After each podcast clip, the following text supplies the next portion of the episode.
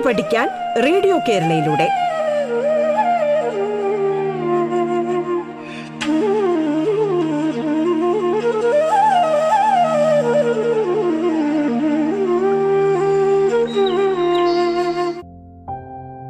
School വിദ്യാഭ്യാസം ഓൺലൈനിലൂടെ ആയിരിക്കുന്ന ഇക്കാലത്ത് അഞ്ച് മുതൽ പത്ത് വരെയുള്ള ക്ലാസ്സുകളിലെ പാഠഭാഗങ്ങൾ വളരെ ലളിതമായി കുട്ടികളിലേക്ക് എത്തിക്കുകയാണ് പാഠം. പാഠത്തിന്റെ ഇന്നത്തെ അധ്യായത്തിൽ ഞാൻ ശ്രീലേഖ ടീച്ചറാണ് നിങ്ങളോടൊപ്പം ഉള്ളത് തിരുവനന്തപുരം ജില്ലയിലെ പെഞ്ഞാറമൂട് ഹയർ സെക്കൻഡറി സ്കൂളിലെ മലയാളം വിഷയം പഠിപ്പിക്കുന്ന അധ്യാപികയാണ്. ഇന്ന് നമ്മൾ ഒൻപതാം ക്ലാസ്സിലെ അടിസ്ഥാന പാഠാവലിയിലെ മൂന്നാമത്തെ യൂണിറ്റായ ഒരു കുടന്ന വെളിച്ചമായി എന്നതിൽ ആദ്യത്തെ പാഠഭാഗമായ അജഗജാന്തരം എന്ന പാഠമാണ് പഠിക്കുന്നത്. വലിപ്പ ചെറുപ്പങ്ങളെ താരതമ്യം ചെയ്യാനായി ഭാഷയിൽ സാധാരണ പ്രയോഗിക്കുന്ന ഒരു ശൈലിയാണ് അജഗജാന്തരം. ഈ ശൈലിയെ ആധാരമാക്കി ആക്ഷേപഹാസ്യ രൂപത്തിൽ എസ് ബി വേണുഗോപൻ നായർ രചിച്ച കഥയാണ് അജഗജാന്തരം. ഇതിലെ പ്രധാന കഥാപാത്രമായ നാണുക്കുട്ടി മഞ്ചാടി മനയ്ക്കലെ ആനപ്പാപ്പാനാണ്. ആളുകൾ വലിയ സ്ഥാനം കൽപ്പിച്ചിരുന്ന അയാൾക്ക് പെട്ടെന്നൊരു നാൾ ഒരു വിചിത്ര മോഹം ഉണ്ടാവുകയാണ്. ആനയെ വിട്ട് ആടിനെ മേയ്ക്കണം എന്ന മോഹം. മനക്കലെ തമ്പുരാൻ മുതൽ നാണക്കുട്ടിയുടെ ഭാര്യ വരെയുള്ള ആർക്കും തന്നെ ഈ മോഹം ഉൾക്കൊള്ളാനായില്ല.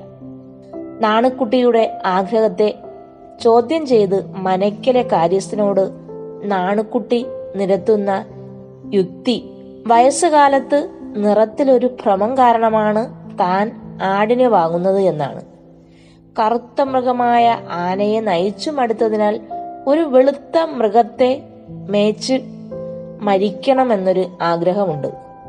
എന്നും ഇന്ദ്രവാഹനമായ ഐരാവതത്തെ പോലെ വെളുത്ത ആന ഉണ്ടാവില്ലല്ലോ എന്നുമാണ് നാണുക്കുട്ടിയോട് കോപിച്ച അമ്മാവിനോടാകട്ടെ തനിക്ക് കഴിഞ്ഞ മാസം വന്ന നെഞ്ചുവേദന കാസത്തിന്റെ ആരംഭമാണെന്ന് വൈദ്യൻ പറഞ്ഞുവെന്നും ചുമയ്ക്ക് ആടിന്റെ പാലും ചൂരും വിശേഷപ്പെട്ടത് ആയതിനാലാണ് താൻ ആടിനെ വാങ്ങുന്നതെന്നും. മാത്രമല്ല ആയാസമുള്ള ജോലിയൊന്നും ചെയ്യരുതെന്ന് വൈദ്യൻ പറഞ്ഞിട്ടുണ്ടെന്നും പറഞ്ഞ് തന്റെ ആഗ്രഹത്തെ വളരെയധികം ന്യായീകരിക്കുകയാണ് നാണുകുട്ടി. സങ്കടപ്പെട്ട ഭാര്യയെ അനുനയിപ്പിക്കാനായി നാണുക്കുട്ടി നിരത്തുന്ന ഓരോ ന്യായീകരണങ്ങളും വല്ലവരുടെയും ആനയെ മേയ്ക്കുന്നതിനേക്കാൾ സ്വന്തം ആടിനെ മേയ്ക്കുന്നതെന്നാണ്. അതാണ് നല്ലത്. മാത്രവുമല്ല കാട്ടിലും മലയിലും ആനക്കാ ചുവട്ടിൽ ചുരുണ്ടുകൂടാതെ ഭാര്യയുടെയും മക്കളുടെയും അടുത്ത് സ്വാതന്ത്ര്യത്തോടെ കഴിയാമല്ലോ എന്നൊരു യുക്തി കൂടി അയാൾ പറയുന്നു. ഒടുവിൽ ആഗ്രഹം പോലെ തന്നെ ലക്ഷണമൊത്ത അജസുന്ദരിയെ സ്വന്തമാക്കിയപ്പോഴാകട്ടെ അയാൾ അത്യാനന്ദത്തിലായി. എന്നാൽ ഇടവേളയില്ലാതെ ആരോഹണ അവരോഹണങ്ങളില്ലാതെ കരഞ്ഞ ആടിന്റെ കരച്ചിൽ കാരണം ഉറക്കം നഷ്ടപ്പെട്ട നാണുകുട്ടി ഒടുവിൽ അതിനും ന്യായീകരണം കണ്ടെത്തുന്നു. മൗനിയായിരുന്നിട്ട് ആന നടത്തുന്ന ആ കൊലവിളിയേക്കാൾ ഭേദമാണ് ഈ ചിണുക്കം എന്നാണ്. ഏകാഗ്ര ഏകാഗ്രചിത്തനായി നങ്ങേമയ്ക്കൊപ്പം നടന്ന അയാൾ ആന മേയ്ക്കുന്നതിനേക്കാൾ ക്ലേശകരമാണ് ആടുമേയ്ക്കുക എന്ന തിരിച്ചറിവിലെത്തുകയാണ്. ഒടുവിൽ കോൾ വച്ചാൽ ആട് നിൽക്കില്ലെന്ന ഗുണപാഠം മനസ്സിലാക്കിയ അയാൾ ആടിനെയും ആനയെയും തമ്മിൽ താരതമ്യം ചെയ്യുന്നത് നിരർത്ഥകമാണെന്ന ചിന്തയിലെത്തുന്നു. ഒടുവിൽ ആനയ്ക്ക് നീരസമുണ്ടായാൽ പാപ്പാന്റെ ജന്മം അവസാനിക്കുമെന്നും അകാല ചരമഭയമില്ലാതെ ശേഷിച്ച ആയുസ് നീക്കാമെന്നത് വലിയൊരു നേട്ടമാണെന്നുമുള്ള യുക്തിയിൽ ആശ്വാസം കൊള്ളുകയാണ് നാണുകുട്ടി അതോടൊപ്പം തന്നെ ക്രിസ്തുവിനെയും കൃഷ്ണനെയും പോലുള്ള സമാധാന ദൂതന്മാർ പിറന്നത് തൊഴുത്തിലാണെന്നതുപോലെ തന്നെ ജീവിതവും മഹത്വപൂർണമാകുമെന്ന തിരിച്ചറിവ് അയാൾക്കുണ്ടാകുന്നു. സമൂഹത്തിന്റെ യുക്തിക്ക് നിരക്കാത്ത വ്യത്യസ്തമായ തീരുമാനങ്ങൾ എടുക്കുന്നതിന് നാണുക്കുട്ടിക്ക് തന്റേതായ കാരണങ്ങളുണ്ട്. വലിയ ആഖ്യാനങ്ങളാൽ തന്റെ ചെറു ജീവിതത്തിന് കുട പിടിച്ചുകൊണ്ട് നാണുക്കുട്ടിയുടെ ജീവിതം അങ്ങനെ സ്വസ്ഥത കൈവരികയാണ്. ഒന്നും നിസ്സാരമല്ലെന്നും ആകാരം മാത്രം നോക്കി മഹത്വവും വലിപ്പ വലിപ്പച്ചെറുപ്പവും നിർണയിക്കാനാവില്ലെന്നും ഈ കഥ സൂചിപ്പിക്കുന്നുണ്ട്. വ്യത്യസ്തമായി ചിന്തിക്കുന്നവരാണ് സമൂഹത്തെ മുന്നോട്ട് നയിക്കുന്നതെന്ന നാണുക്കുട്ടിയുടെ ജീവിതം നമുക്ക് കാണിച്ചു തരുന്നു. സവിശേഷ പ്രാധാന്യം അർഹിക്കുന്ന ഭാഷയും ശൈലീപ്രയോഗങ്ങളും അജഗജാന്തരം എന്ന കഥയിലുണ്ട്. ഗദ്യഭാഷയുടെ താളാത്മകത ദർശിക്കാവുന്ന അനേകം മുഹൂർത്തങ്ങൾ ഈ കഥയിലുണ്ട്. ആനപ്പാപ്പാനായിരുന്ന നാണുക്കുട്ടി ആടുമേയ്ക്കാൻ ഒരുങ്ങിയപ്പോൾ മനയ്ക്കലെ വലിയ തിരുമേനി വളരെയധികം ചിന്താധീനനായി. മനയ്ക്കലെ ആനകളായ പത്മനാഭനും കല്യാണിയും അതിനെയൊക്കെ തളച്ച ഈ നാണുക്കുട്ടി പോയാൽ താൻ എന്തു ചെയ്യുമെന്ന ചിന്തയാണ് തമ്പുരാനുണ്ടായത്. വാമൊഴി വഴക്കത്തിന്റെ സൂചനയാണ് ഇവിടെ ഉണ്ടാവുന്നത്. ആടിനെ സ്വന്തമാക്കിയപ്പോൾ അന്യന്റെ ആനയെ മേയ്ക്കുന്നതിനേക്കാൾ മാനസിക സംതൃപ്തി അനുഭവിച്ച നാണുക്കുട്ടിയെയാണ് അവിടെ കാണാൻ കഴിയുന്നത്. ചങ്ങല പിടിച്ച കൈകളിൽ കയറേന്തിയപ്പോൾ നാണുക്കുട്ടിക്ക് എന്തെന്നറിയാത്ത ഒരു അനുഭൂതി ഒരു മൃദുലത ഒരു ലഘിമ എന്ന വരികളിൽ തെളിഞ്ഞു കാണുന്നു. കരുത്തിന്റെയും ശക്തിയുടെയും മഹത്വത്തിന്റെയും പര്യായമാണ് ആനയെങ്കിലും തന്റെ സ്വന്തം ആടിനു മുന്നിൽ അതിന്റെ മഹത്വം കുറഞ്ഞു പോകുന്നതായി നാണുക്കുട്ടിക്ക് അനുഭവപ്പെടുകയാണ്. ആടുമേക്കാൻ തുടങ്ങുന്നതോടെ നാണുക്കുട്ടി ഒരു പുതിയ മനുഷ്യനായി മാറുകയാണ്. ആട് ആനയെ അപേക്ഷിച്ച് തുള്ളിച്ചാടുന്ന പ്രകൃതിയാണ്. ആടിന്റെ ആ തുള്ളിച്ചാട്ടവും നിർഭയത്വവും നിഷ്കളങ്കതയും സ്വാതന്ത്ര്യവുമെല്ലാം നാണുക്കുട്ടിയും ആഗ്രഹിക്കുന്നുണ്ട്. താളത്തിൽ തുള്ളുന്ന അജസുന്ദരിക്കൊപ്പം എത്താൻ നാണുക്കുട്ടി ആനനട ഉപേക്ഷിച്ച് തന്റെ ശീലങ്ങളൊക്കെ അയാൾ മാറ്റുകയാണ്. കഥ പറച്ചിലിന്റെ ഒരു നാടോടി വഴക്കമാണ് ഈ കഥ. ഈ കഥയുടെ പ്രധാന സവിശേഷതയാണ് പൊതുഭാഷയിൽ നിന്നും വ്യത്യസ്തമായ മറ്റൊരു ഭാഷ സൃഷ്ടിച്ച് ആവിഷ്കരിക്കുന്നത് അത് ഈ കഥാകൃത്തിന്റെ എസ് വി വേണുഗോപൻ നായരുടെ ആഖ്യാന ശൈലിയുടെ ഒരു പ്രത്യേകത തന്നെയാണ്. ഭാഷയിലെ പ്രയോഗങ്ങളെയും ശൈലികളെയും മറ്റും മാറ്റം വരുത്തി സവിശേഷ അർത്ഥത്തിൽ പ്രയോഗിച്ചിരിക്കുകയാണ് ഈ കഥയിൽ. അതുതന്നെയാണ് ഈ കഥയുടെ ഭംഗിക്ക് നിദാനവും.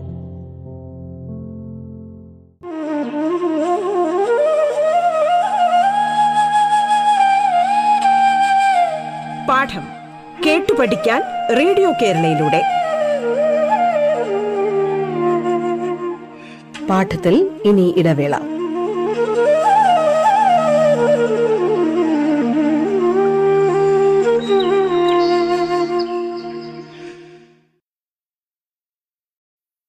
പാഠം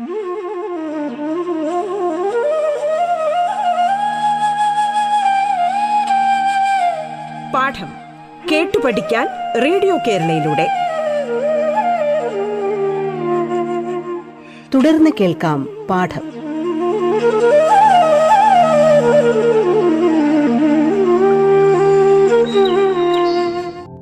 ചരിത്രത്തിലെ മഹാന്മാരിൽ പലരും ഇടയ ജീവിതം നയിച്ചവരാണ്. മുഹമ്മദ് നബി യേശുക്രിസ്തു ശ്രീകൃഷ്ണൻ മോശ തുടങ്ങിയവരെല്ലാം തന്നെ ഇടയന്മാരായി ജീവിച്ച് ജീവിച്ച സമാധാന ദൂതന്മാരാണ്. അജഗജാന്തരം എന്ന കഥയിലെ നാണുക്കുട്ടി ആനപ്പാപ്പാന്റെ തൊഴിൽ ഉപേക്ഷിച്ച് ആടുമേയ്ക്കാൻ ആരംഭിച്ചതോടെ പുതിയ മനുഷ്യനാവുകയാണ്.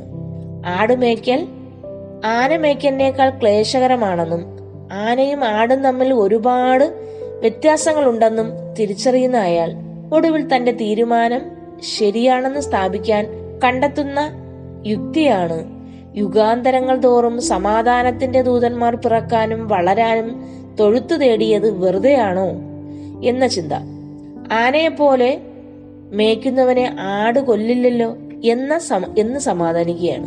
അയാൾ പ്രാണഭയമില്ലാതെ ജീവിക്കാമെന്ന തിരിച്ചറിവ് മഹത്ത മഹത്തുക്കൾക്ക് ഉണ്ടാകുന്നതിന് സമാനമായ ഒരു വെളിപാടായി അയാൾക്ക് അനുഭവപ്പെടുകയാണ്.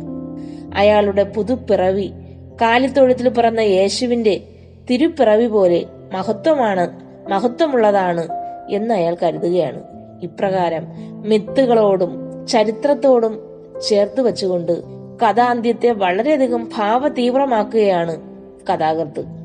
അതുപോലെ ഗദ്യഭാഷയുടെ താളാത്മകത ദർശിക്കാവുന്ന അനേകം മുഹൂർത്തങ്ങൾ അജഗജാന്തരത്തിലുണ്ട്.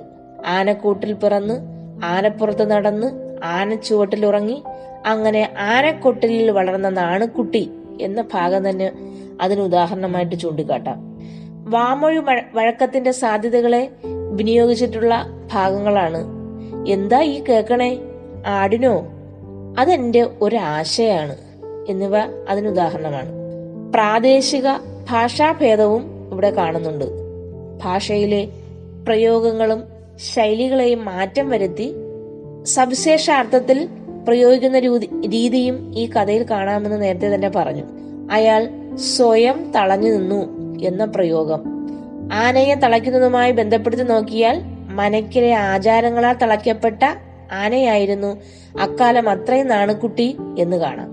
സ്വാതന്ത്ര്യബോധവും സർഗാത്മകതയും ഉണരുമ്പോൾ അയാൾ തനിക്കുള്ളിലെ മെരുങ്ങിയ ആനയെ ഉപേക്ഷിച്ച് തളയ്ക്കപ്പെടാൻ വിസമ്മി വിസമ്മതിക്കുന്ന ആടിനെ നേടാൻ ആഗ്രഹിക്കുന്നത്. പാപ്പാന്റെ ജീവിത ശീലങ്ങളുമായി ബന്ധപ്പെട്ട പ്രയോഗങ്ങളും കഥയിൽ കാണാവുന്നതാണ്. ഉദാഹരണം ചുവട് മറന്നു നിൽക്കുക അടുക്കളയിലോളം തുളുമ്പി എന്ന പ്രയോഗങ്ങളിൽ അമ്മാവന്റെ ശരീരഭാഷയോടൊപ്പം മകളോടും ആ കുടുംബത്തോടും മൊത്തത്തിലുള്ള ഒരു സ്നേഹഭാവവും സൂചിതമാണ്. അതുകൊണ്ട് തീരാഞ്ഞ് അരിശം എന്നത് നമ്പ്യാരുടെ പ്രസിദ്ധമായ പ്രയോഗത്തിന്റെ ഉചിത സന്ദർഭത്തിലുള്ള ആവിഷ്കരണം തന്നെയാണ്. മരുമകൻ പദവിയിലുള്ള ആനപ്പാപ്പാൻ എന്ന തൊഴിലുപേക്ഷിച്ച് ആടുമേക്കാൻ പോകുന്നത് ആ കാരണവരെ തെല്ലൊന്നുമല്ല അരിശം കൊള്ളിക്കുന്നത്. പാപ്പാൻ മെലിഞ്ഞാൽ തൊഴുത്തിൽ കെട്ടുമോ എന്ന ഭാഗത്ത് പഴഞ്ചൊല്ലിന്റെ വക- വകഭേദം തന്നെയാണ് അവിടെ കാണുന്നത്. അഷ്ടകലാശം ചവിട്ടുന്ന കാരണവരും ഇത് തന്നെയാണ് സൂചിപ്പിക്കുന്നത്. തെക്ക് വടക്ക് നടക്കുന്ന ആനയെ ഒരിടത്ത് കാണാം. ആട് വീട്ടിലെത്തുന്ന രാത്രി കഥാകൃത്തിന്റെ ഭാഷയിൽ പ്രഥമ രാത്രിയാണ് ഹാസ്യത്തിന്റെ മേമ്പൊടിയാണ് ഇവിടെ സൂചിപ്പിച്ചിരിക്കുന്നത്. സമൂഹം നാണുക്കുട്ടിക്ക് നേരെ ഉയർത്തുന്ന പരിഹാസ ശരങ്ങളെ അവഗണിക്കുകയും സ്വന്തം വഴിയെ സ്വതന്ത്രമായി നടക്കുകയും ചെയ്യുന്ന സന്ദർഭങ്ങളുടെ ആവിഷ്കരണം സാമൂഹ്യ ധാരണകളെ തിരുത്തി കുറിക്കുന്നതാണ്.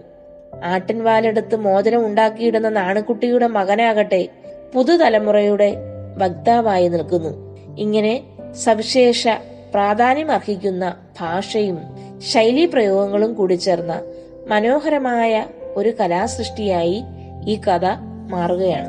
ആനയുടെ വലിപ്പവുമായി ബന്ധപ്പെടുത്തി കൽപ്പിക്കപ്പെടുന്ന മഹത്വം ആക്ഷേപ ഹാസ്യരൂപത്തിൽ ചോദ്യം ചെയ്യുകയാണ് എസ് പി വേണുഗോപൻ നായർ ഒരു ആടിന്റെ കഥയിലൂടെ. ജീവിതത്തെ അതിന്റെ പൂർണതയിൽ ദർശിക്കാനും പക്വതയോടെ സമീപിക്കാനും സഹായിക്കുന്ന അറിവുകളെയും അവയിലേക്ക് നയിക്കുന്ന വൈയക്തിക നിമിത്തങ്ങളെയും പ്രമേയമാക്കുന്ന സാഹിത്യ ആവിഷ്കാരങ്ങളാണ് ഈ ഒരു കുടന്ന വെളിച്ചമായി എന്ന യൂണിറ്റിൽ ഉൾപ്പെടുത്തിയിരിക്കുന്നത്. ചില ജീവിത അനുഭവങ്ങൾ ദീർഘകാലത്തെ ചിന്തകൾക്കും മൗനത്തിനും വിധേയമായി തിരിച്ചറിവുകളായി രൂപാന്തരം പ്രാപിക്കുന്നു. പിന്നീട് അത് ജീവിതത്തെയും പിൽക്കാല ജീവിതത്തെയും രൂപപ്പെടുത്താനുള്ള ഒരു കുടന്ന വെളിച്ചമായി അവ മാറുന്നു. അജഗജാന്തരം എന്ന കഥയിലെ പ്രധാന കഥാപാത്രമായ നാണുക്കുട്ടി അയാളുടെ ആഗ്രഹം നിമിത്തം ഒരു ആടിനെ വാങ്ങണമെന്ന് വിചാരിക്കുകയാണ്. എല്ലാവരും അയാളെ നോക്കി. അയാൾ ആടിനെ മാത്രം കണ്ടു. ആരും അയാളോട് മിണ്ടിയില്ല. അയാൾ ആടിനോട് മാത്രം ഒച്ചയിട്ടു. ഇവിടെ ഒരു പ്രത്യേക ആഖ്യാന തലം തന്നെയുണ്ട്. ആനപ്പാപ്പാനായിരുന്ന ആ നാണുക്കുട്ടി ആടുമേയ്ക്കുന്നതിനായി പുറപ്പെട്ടപ്പോൾ അത് അയാളുടെ ഒരു സ്വാതന്ത്ര്യ പ്രഖ്യാപനമായിരുന്നു. എന്നാൽ അത് ഉൾക്കൊള്ളാനായിട്ട് ആ സമൂഹത്തിന് ആർക്കും തന്നെ കഴിയുന്നില്ല. മുനവച്ച സംസാരവും നോട്ടവുമായ സമൂഹം അദ്ദേഹത്തെ നേരിട്ടു. എന്നാൽ സമൂഹം നാണുക്കുട്ടിക്ക് നേരെ ഉയർത്തുന്ന പരിഹാസങ്ങളെ അദ്ദേഹം അവഗണിക്കുകയും സ്വന്തം വഴിയെ സഞ്ചരിക്കുകയുമാണ് അയാൾ. അതാണ് ഇവിടെ സൂചിപ്പിക്കുന്ന സന്ദർഭം. അതായത് സാമൂഹിക ധാരണകളെ തിരുത്തി കുറിക്കാൻ ശക്തിയുള്ള സൗന്ദര്യാത്മകവും താളാത്മകവുമായ ആവിഷ്കരണമാണ് ഇവിടെ കാണാൻ കഴിയുന്നത്. ചില സവിശേഷ പ്രയോഗങ്ങൾ ഇതിൽ കാണാൻ കഴിയും. ഒന്ന് രണ്ട് ഉദാഹരണം പറയാം. വലിയ തിരുമേനിയുടെ മുമ്പിൽ ചെന്ന് സ്വയം തളഞ്ഞു നിന്നു. ഇവൾ തന്റെ തന്റെ മാത്രം എന്ന ബോധം അത്യാനന്ദം ചുരത്തി.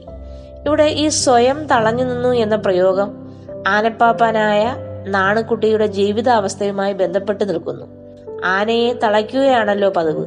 മനയുടെ അന്തസ്സായിരുന്ന ആനകളിൽ ഒന്നായാണ് നാണുക്കുട്ടിയെയും എണ്ണിയിരുന്നത്.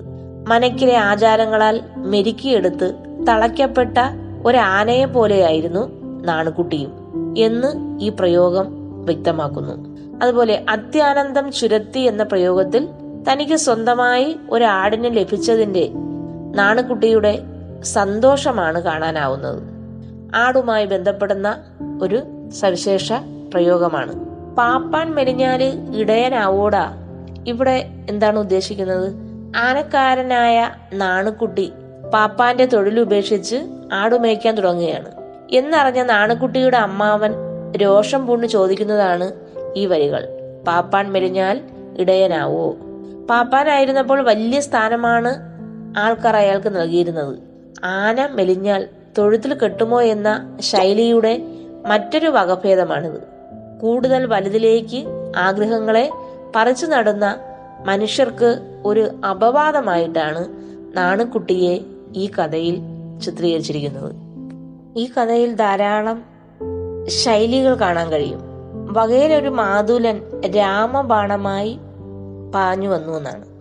അഷ്ടകലാശം ചവിട്ടിക്കൊണ്ടായിരുന്നു വൃദ്ധന്റെ തുടക്കം. ഇതെല്ലാം തന്നെ മലയാളത്തിലെ ശൈലികളാണ്. അതിന് ഒരു ഉദാഹരണമാണ് രാമബാണം ശ്രീരാമൻ ബാണം പ്രയോഗിച്ച ലക്ഷ്യം കാണാതെ അത് പിൻവലിക്കില്ല. അമ്മാവന്റെ വരവ് ലക്ഷ്യം കണ്ടിരിക്കുമെന്ന് സാരം.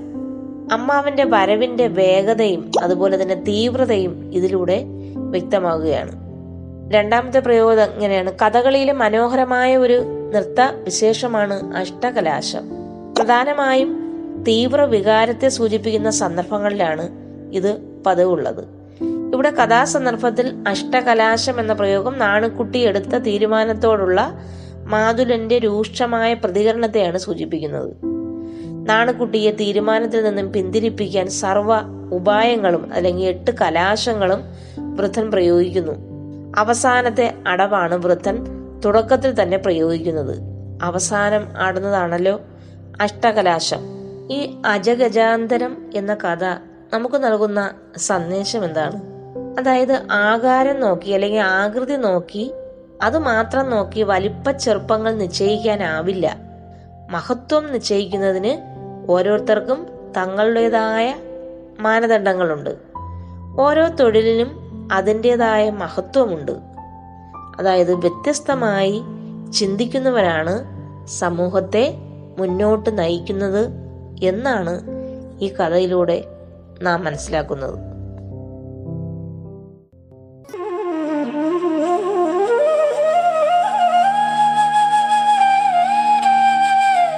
പാഠം കേട്ടു പഠിക്കാൻ റേഡിയോ കേരളയിലൂടെ. പാഠത്തിന്റെ ഇന്നത്തെ അധ്യായം പൂർണമാകുന്നു. ഇനി അടുത്ത ദിവസം കേൾക്കാം. നമസ്കാരം.